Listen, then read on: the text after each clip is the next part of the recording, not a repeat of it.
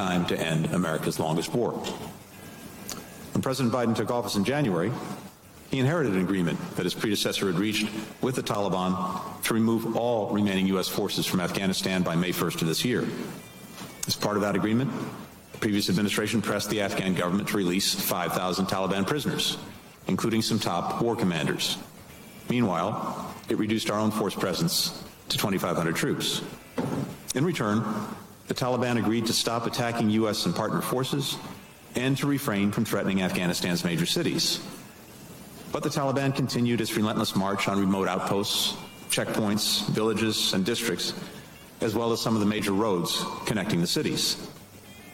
It's clear that Antony Blinken's plan, appearing in front of the House uh, Foreign Relations Committee and the Senate Foreign Relations Committee, is blame Trump. Blame Trump in the morning, blame tr- Trump in the evening, blame Trump around supper time. This is the entirety of the plan. And after getting just vilified for not showing up in front of Congress in person regarding the House uh, Foreign Relations Committee, he did show up in person for the Senate, where one after another after another senator of both parties, it seemed, were very clear to discuss the incredible amount of failure. Senator Bob Menendez of New Jersey. The execution of the U.S. withdrawal was clearly and fatally flawed. This committee expects to receive a full explanation of the administration's decisions on Afghanistan since coming into office last January. There has to be accountability. I could not agree more. There has to be accountability. But will there be when you've got a Secretary of State who takes none? Tony Katz. Tony Katz today. It is good to be with you. 833 468 8669 833 Got Tony. Noah Rothman joins us right now. Noah C. That's the letter C. Noah C. Rothman on the Twitter box, NBC News, commentary, magazine, commentary.org. And you watch these last two days of Antony Blinken uh, engage a conversation where you know, he does not seem to think that the problem is his or of the administration's, that the objective at the first was clearly push the guilt onto Donald Trump, who's no longer president. But maybe you saw things I didn't. Your take of two days of testimony from the Secretary of State. Let's tease out this, uh, you know, blame Trump strategy because I want to be fair to this administration. I've been very hard on them over the course of this Afghanistan withdrawal. Um, and much of Tony Blinken's claims here are conjectural, but they're not entirely based in without any facts. On Election Day 2020, um, there were approximately 8,600 U.S. soldiers, to say nothing of NATO troops, in Afghanistan. Um, by inauguration day, that had been ramped down dramatically to 2,500 troops. So Joe Biden did inherit a very modest footprint. And Tony Blinken says, you know, there was no plan. We didn't inherit a plan for withdrawal. And that may be true. And the, the former administration may have been barreling towards a withdrawal um, predicated on nothing insofar as, you know, the Taliban's. They, as a conditional withdrawal, but they, they weren't abiding by the Taliban's conditions. So maybe that's true. It's also entirely irrelevant. It is immaterial to the issue at hand, which is Bless how your soul. you executed withdrawal which is how you managed this debacle, has nothing to do with the previous administration. If you inherited a bad hand, play a different hand. I this has been our argument today that they are having a conversation about X, but that's not the conversation at hand. Chris Murphy, the senator from Connecticut, went about this same kind of conversation, but it's not the conversation at hand. I'll, I'll share that for everybody uh, later. They will not address what has happened in the withdrawal itself. And it seems to be that there are some Democrats out there, uh, sans Senator Murphy of Connecticut and Senator Booker of New Jersey. There are some senators out there willing to say, this was as bad as it looks, and we don't actually know how bad it is, especially when we talk about the numbers of Afghanis, uh, spe- uh, special immigrant visa holders, and Americans left behind. Yeah, we still don't have accurate numbers along those lines. Some advocacy groups claim that um, citizens, uh, U.S. residents and citizens, could number in the thousands, to say nothing of the uh, eligible wartime allies who we left behind, who could number in the tens or perhaps even close to 100,000.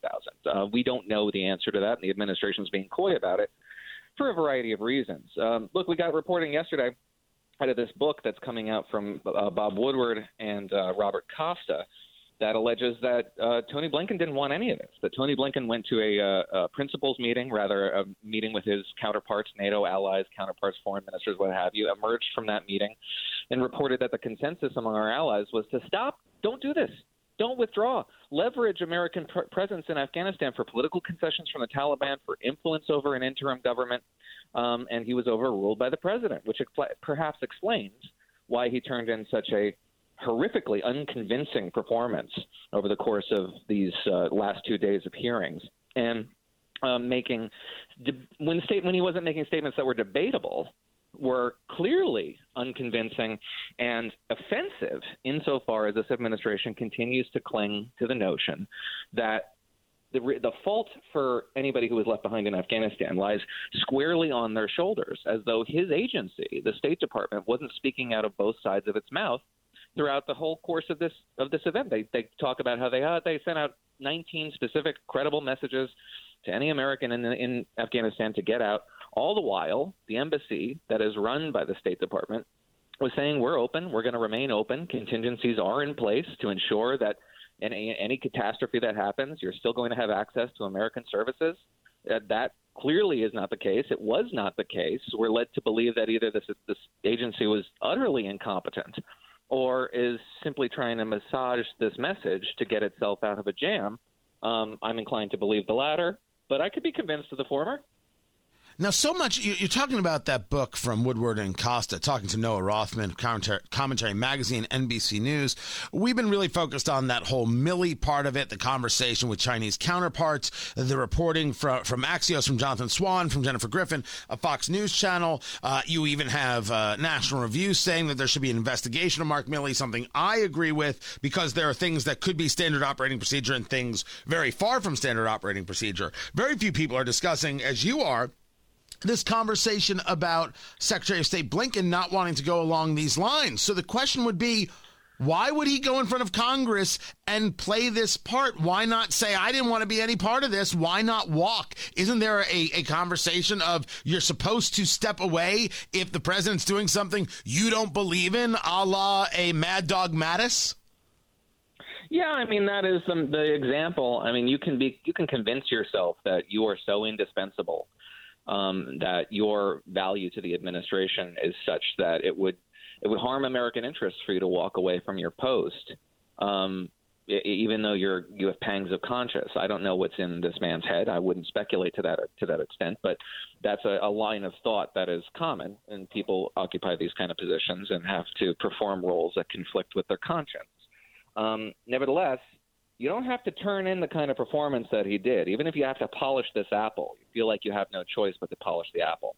You don't have to say things like what Tony Blinken said in this hearing, the most offensive of which, during his opening statements, in my regard, or my view, was the following quote, the Taliban has committed to prevent terrorist groups from using Afghanistan as a base for external operations that could threaten the United States and our allies, including Al Qaeda and ISIS K.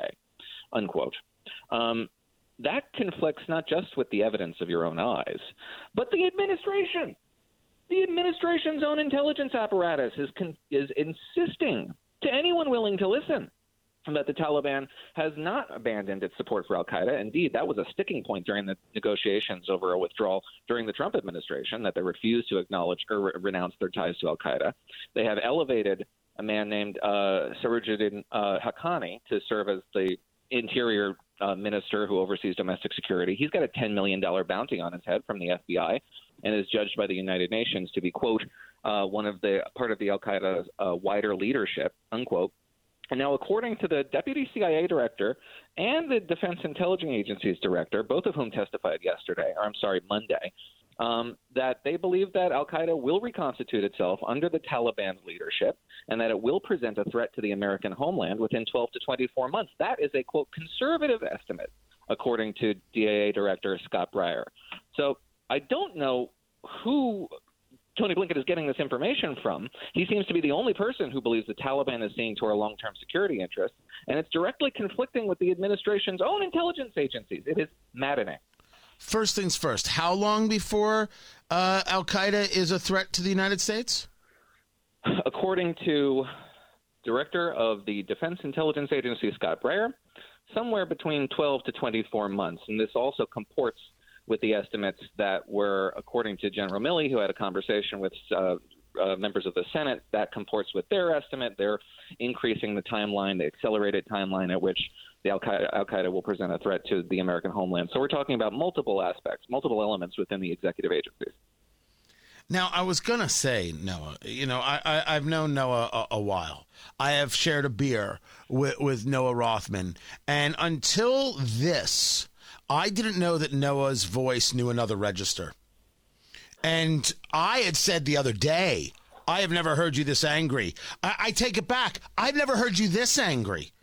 And I, what I wanted to step into was your piece over at Washington Examiner called "Yes, Biden Blew It," um, where it's just it's it's dude, it's 2,600 words of laying out the case for this is not debate. As you were discussing, and I have been discussing, I'm so glad you brought it up. The difference between whether or not we should have been at war in Afghanistan, the difference between whether or not we engaged in the proper policies regarding Afghanistan, whether we trained the, the Afghan nationals properly or the Afghan military properly, that is all a different conversation than the withdrawal. But take me through how you described the TikTok to people. How indeed did Biden blow it?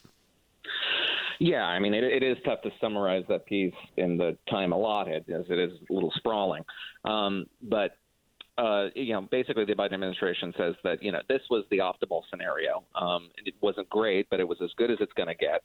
And if you don't love it, blame Trump.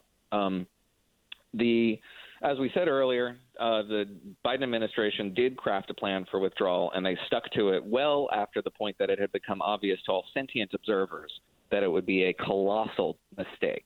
Um, they uh, elected to evacuate almost the entirety of the military presence in Afghanistan before civilian officials, um, with the exception of you know a few non non essential people in the embassy. Uh, otherwise, didn't didn't neglect or didn't elect to uh, evacuate civilian personnel. Uh, shockingly, despite you know leaving behind and or not leaving behind anybody who would who could see to their evacuation competently. Um, we talked about how the Biden and the embassy both assured Americans on the ground that the Taliban's takeover was unlikely in July, even as intelligence assessments in July were growing bleaker and bleaker. The Biden administration elected in the dead of night to abandon Bagram Air Base, um, only according to reporting, because of the optics. The optics would have looked terrible. One defense official told Politico that it would look like a reinvasion and it would have required 8,000 troops to secure Bagram and it would have been subject to Taliban attacks. This be- beggars belief, in part because um, the deal that we had with the Taliban to secure the airport, to, to provide for our security around the airport, a deal that did not provide for our security, by the way, um, was that we had a mutual self interest in getting out as fast as possible. And that required 6,000 troops to secure that airport, not the quote 600, 700 number, according to General Milley. That was all the, the administration would allow them for a time. So we're not talking about a troop presence and why our mutual self interest would suddenly dissolve only because we were getting out of there faster with more alacrity and in a more defensible position makes absolutely no sense to me. Um, and according to the Washington Post, uh, the Taliban, which was just as surprised as we were by the, the speed with which they retook the con- uh, reconquered the country, they offered the United States a deal. They said, "Listen, we can't control the capital. We don't have the people. So you control the capital, or you'd, you'd have the airport, one or the other." And we said, "Well, we'll take the airport because to uh, control the capital, which would have provided for more security for Americans, gotten more Americans and Afghans out, and would have provided us with untold sums of political capital to determine where the interim government would go after this, um, was abandoned because we just didn't want the troop presence, which, by the way, we had no choice but to reinsert. We had to put thousands of troops back on the ground, even though Joe Biden didn't want to do that. And so we just sacrificed what would have been our de facto control over the capital for the foreseeable future uh, which would have been an invaluable asset.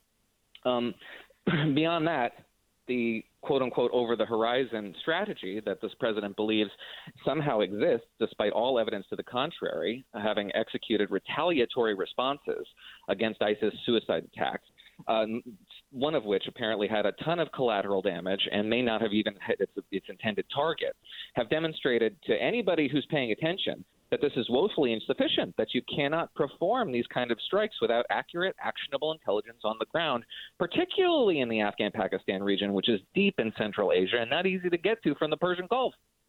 So um, I'm struggling to find a way to say that this, on the Biden administration's part, was um, inevitable, that there was you know some other circumstance that was that could have prevented this from happening, that this was as good as it could have gotten, and every step of the way, you see how they could have stopped what they were doing, how they could have intervened, how they could have prevented this.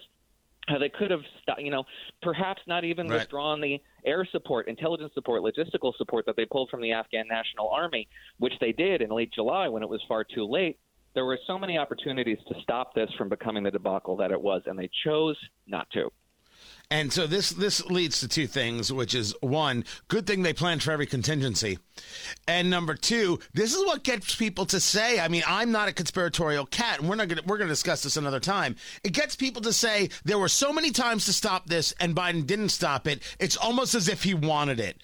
And I make the argument that what he wanted was to be the guy who ended the war. He didn't want this, but he figures this is something he can get by as long as he can plant his flag legacy wise and say, I'm the president who ended the war. Look at me. We're going to save that conversation, though, for another day. Noah Rothman, Noah C. Rothman on Twitter, commentary, magazinecommentary.org, and over there at NBC. I appreciate you taking the time to be with us, Noah. We've got more. I'm Tony Katz.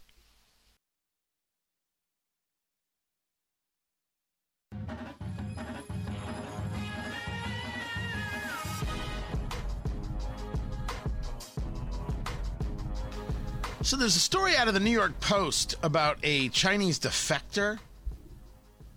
I, I believe I'm pronouncing it right. Wei Jingsheng uh, has a book, "What Really Happened in Wuhan."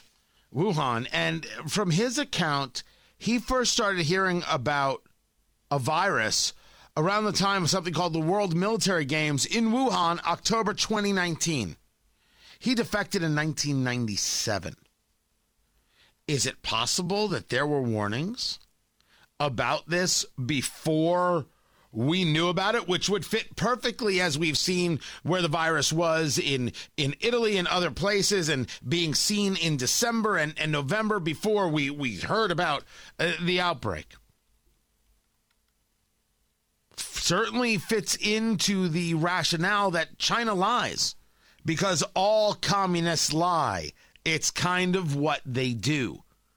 Meanwhile, a federal judge in New York blocking the state from forcing medical workers to be vaccinated because a group of healthcare workers have sued, claiming their rights were violated with a vaccine mandate that disallowed religious exemptions.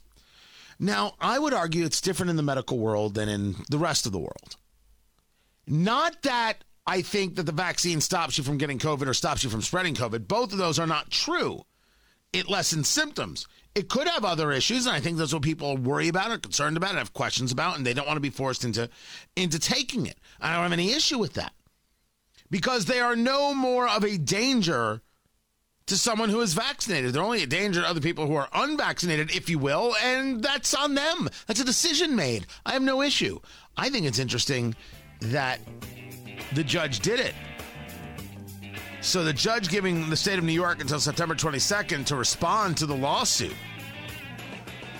We're going to follow that story, see how it goes. We're going to follow Simone Biles and McKayla Maroney testifying in front of Congress today about the sexual assault of Larry Nassar. I didn't even get to the recall. Gavin Newsom stays. I owe, uh, I owe Ari a milkshake.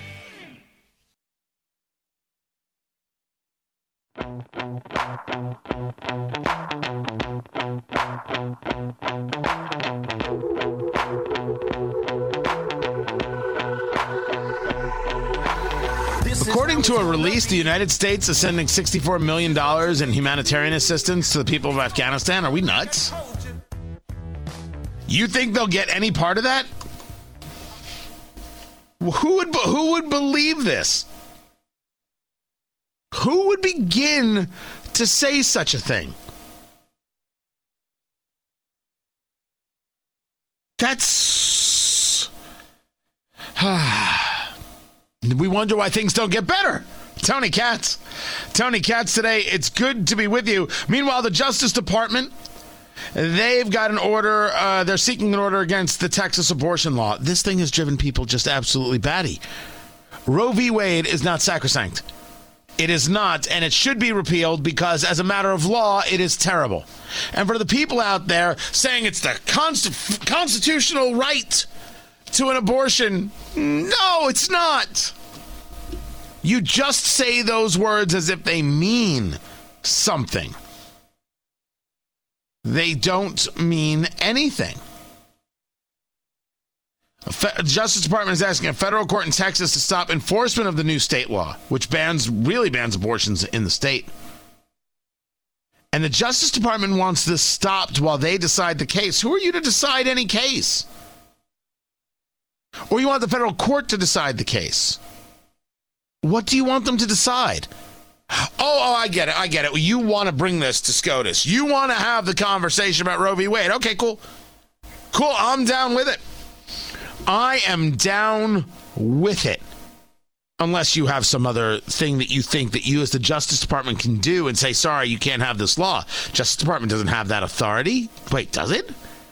Can you imagine that you can pass a law in a state? It actually goes to SCOTUS and they don't hear it. Like, look, we don't see anything here that we can mess with, but you haven't actually brought us the, you know, anything that we can we can decide on. You haven't done that. Or is the Department of Justice planning on saying, well, we've decided that we don't like this law, so you can't do it? They don't have that power. Texas should tell them to kiss off. That's how it should go. The real conversation here is, again, the Roe versus Wade conversation. And the Roe v. Wade conversation goes as follows it's bad decision making. It's a bad piece of legislation. Wait, stop that. It's not legislation, and that's the whole problem. They decided this right to abortion out of whole cloth. In the same way I oppose the Obergefell decision, I oppose Roe v. Wade. Obergefell was same sex marriage. And I don't oppose two people living their lives together. I don't even oppose two people living their lives together and getting tax uh, advantages from it. I think they should be available to everybody. I oppose the idea that you create a law out of whole cloth through the courts. Same sex marriage was winning in the states. There was no need for the Supreme Court to get involved. But they decided that there was this constitutional right to same sex marriage, which there is not. Thus, Obergefell should be overturned based on the constitutionality, based on the idea that it is a bad bit of precedent, based on the idea that it is the Supreme Court creating law, and the Supreme Court does not get to create law. They don't get to do that. I would overturn Obergefell. I would overturn Roe v. Wade on the same grounds. But if the Department of Justice wants to decide that they are so activist that they can stop a state from enacting a law, well, then that's a Department of Justice that just has to go. Just has to go. If you if you are willing to cheer that, then you are somebody who doesn't believe in the rule of law. You believe in the authoritarian state to move along the lines of how you see things going. That's that that's obscene. We have said many times if you have an abuse of government power in the party that you like, wait till it's in the hands of the party that you don't like. Only at that moment will you find it wrong. No, it's wrong because it's wrong because it's wrong. Speaking of wrong, uh, living in Indianapolis, at the heart of what was this conversation about U.S. gymnastics and Larry Nassar. And the horror story that is Larry Nassar and the sexual abuse of female gymnasts for years. I mean, uh, when this story came out, I, I did not cover it. I, I, didn't have the stomach for it. I left it to the news guys. As as, a, as somebody who does uh, commentary, I just I, admit that this was ugly, and getting your, your head around it, the years of abuse, the the feeling of helplessness from these women to, uh, in in a way uh, that I cannot properly understand or comprehend. Um, awful. Well, they were uh, in front of Congress today I think, in front of the Senate, and one of those people uh, was Simone Biles testifying in front of the committee international competitions, including world championships and the Olympic Games. Over the course of my gymnastics career, I have won 25 world championship medals and seven Olympic medals for Team USA. That record means so much to me, and I am proud of my representation of this nation through gymnastics. I am also a survivor of sexual abuse, and I believe without a doubt that the circumstances that led to my abuse and allowed it to continue are directly the result of the fact that the organizations created by Congress to oversee and protect me as an athlete, USA Gymnastics and the United States Olympic and Paralympic Committee, Committee failed to do their jobs. Nelson Mandela once said, there can be there can be no keener revelation of a society's soul than the way in which it treats its children. It is the power of that statement that compels and empowers me to be here in front of you today. I don't want another young gymnast, Olympic athlete, or any individual to experience the horror that I and hundreds of others have endured before, during, and continuing to this day in the wake of the Larry Nassar abuse. There's no way to understand fair. exactly Sorry. exactly what these girls went through. And uh, to hear them, you know, it's funny. I couldn't report on the story, but I want to make sure everybody hears her. That's a, that's an interesting thing because you you un, unless you have the ability. I have often said to friends who have gone through certain horrors, certain, you know, tragedies. I have no way of understanding what you've gone through and but I'm I'm here to listen. I've said that many times in my life. And that's as a friend, and I, and I believe this true in many cases. What has happened is that some people say, I've gone through a, a, a horror, so therefore you have to do something differently. Well, that I don't accept. But I do accept very clearly. I don't try and say, oh, I know how you feel. Oh, yes. No, I don't know how you feel. I have absolutely no way of knowing how Simone Biles feels. As a matter of fact, I would think it's incredibly insulting to myself, never mind how insulting to Simone Biles or any of these gymnasts it would be to be like, oh, yeah, oh, yeah, I had a bad thing happen to me once. No, that's not. No. No, no, no, no, no, no, no. But listen to her. To be clear, I blame Larry Nassar, and I also blame an entire system that enabled and perpetrated his abuse. USA Gymnastics and the United States Olympic and Paralympic Committee, Committee knew that I was abused by their official team doctor long before I was ever made aware of their knowledge. In May of 2015, Rhonda Faehn, the former head of USA Gymnastics women's program, was told by my friend and teammate Maggie Nichols that she suspected I, too, was a victim. I didn't understand the magnitude of what all was happening until the Indianapolis Star published its article in the fall of 2016 entitled Former USA Gymnastics Doctor Accused of Abuse. Yet while I was a member of the 2016 U.S. Olympic team, neither USAG, USOPC, nor the FBI ever contacted me or my parents. While others had been informed and investigations were ongoing, I had been left to wonder why I was not told until after the Rio Games. That is where it's going to get really damning. That's where it's going to get. She, I mean, people are going to wonder why this, not that. Also speaking was uh, McKayla Maroney, uh, Olympian, on this subject. The button on your microphone. Slide. Are we on? There we All are. right. Good morning. Thank you, Chairman Durbin, Ranking Member Grassley, and members of the Judiciary Committee for inviting me to speak today. As most of you are probably aware, I was molested by the U.S. Gymnastics national team and Olympic team doctor, Larry Nassar. And in actuality, he turned out to be more of a pedophile than he was a doctor. What I'm trying to bring to your attention today is something incredibly disturbing and illegal. After telling my entire story of abuse to the FBI in the summer of 2015, not only did the FBI not report my abuse, but when they eventually documented my report 17 months later, they made entirely false claims about what I said. After reading the Office of Inspector General's OIG report, I was shocked and deeply disappointed at this narrative they chose to fabricate. They chose to lie about what I said and protect a serial child molester rather than protect not only me, but countless others. My story. That is the story. The people who knew and did nothing. The story, this this idea that people knew and engaged in manipulation of data and facts. What trust should someone have in the FBI? If that's the case, now you got to ask yourself: Is McKayla Maroney making it up?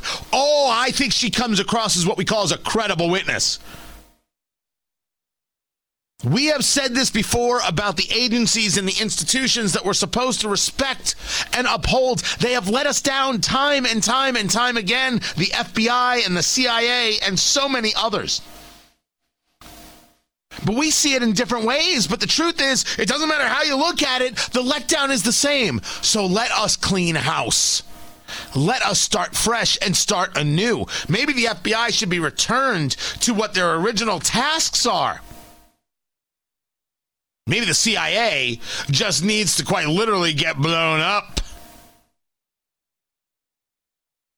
But don't let the testimony of Simone Biles and McKayla Maroney and these other women don't let it just go by. Listen to it. They have a horrible t- story to tell. And I think the last thing we should be doing is being the people who acted like many in the FBI did and didn't listen at all. I'm Tony Katz.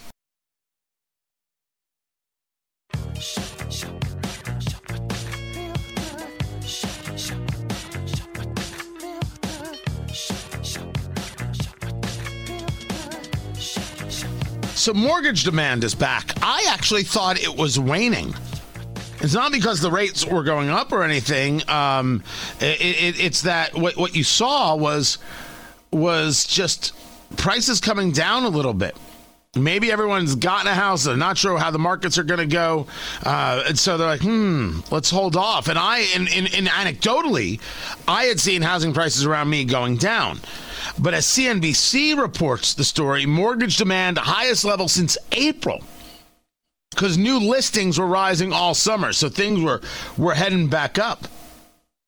Was the average 30 year is unchanged at 3.03?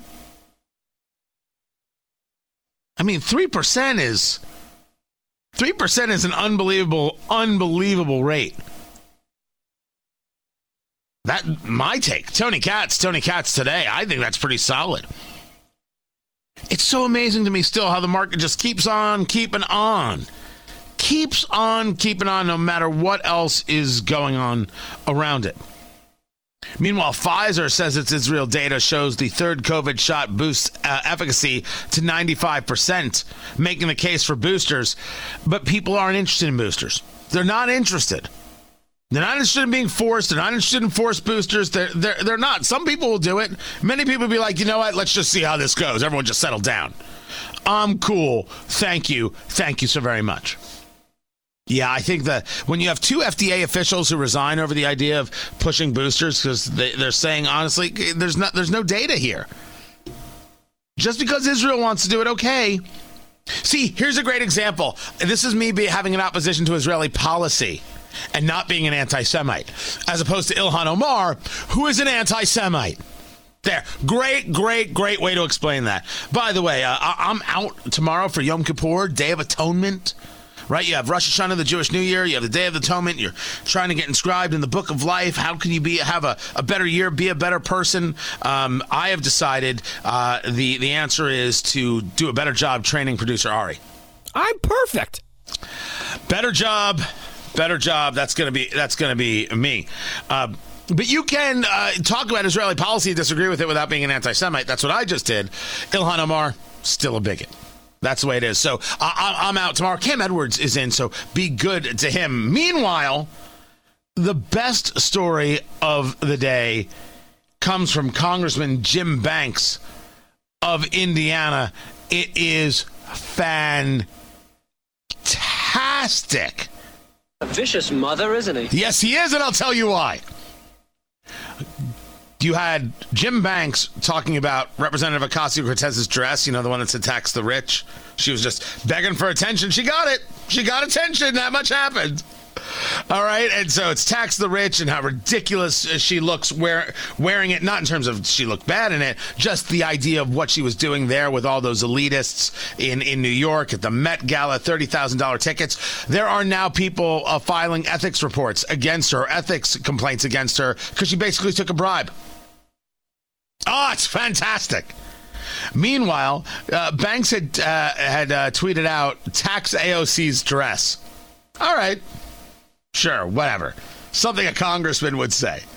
And he obviously did a couple of those. So Representative Eric Swalwell, you know, the, the guy who wants to nuke Americans and wasn't even uh, good enough to have sex with a communist spy.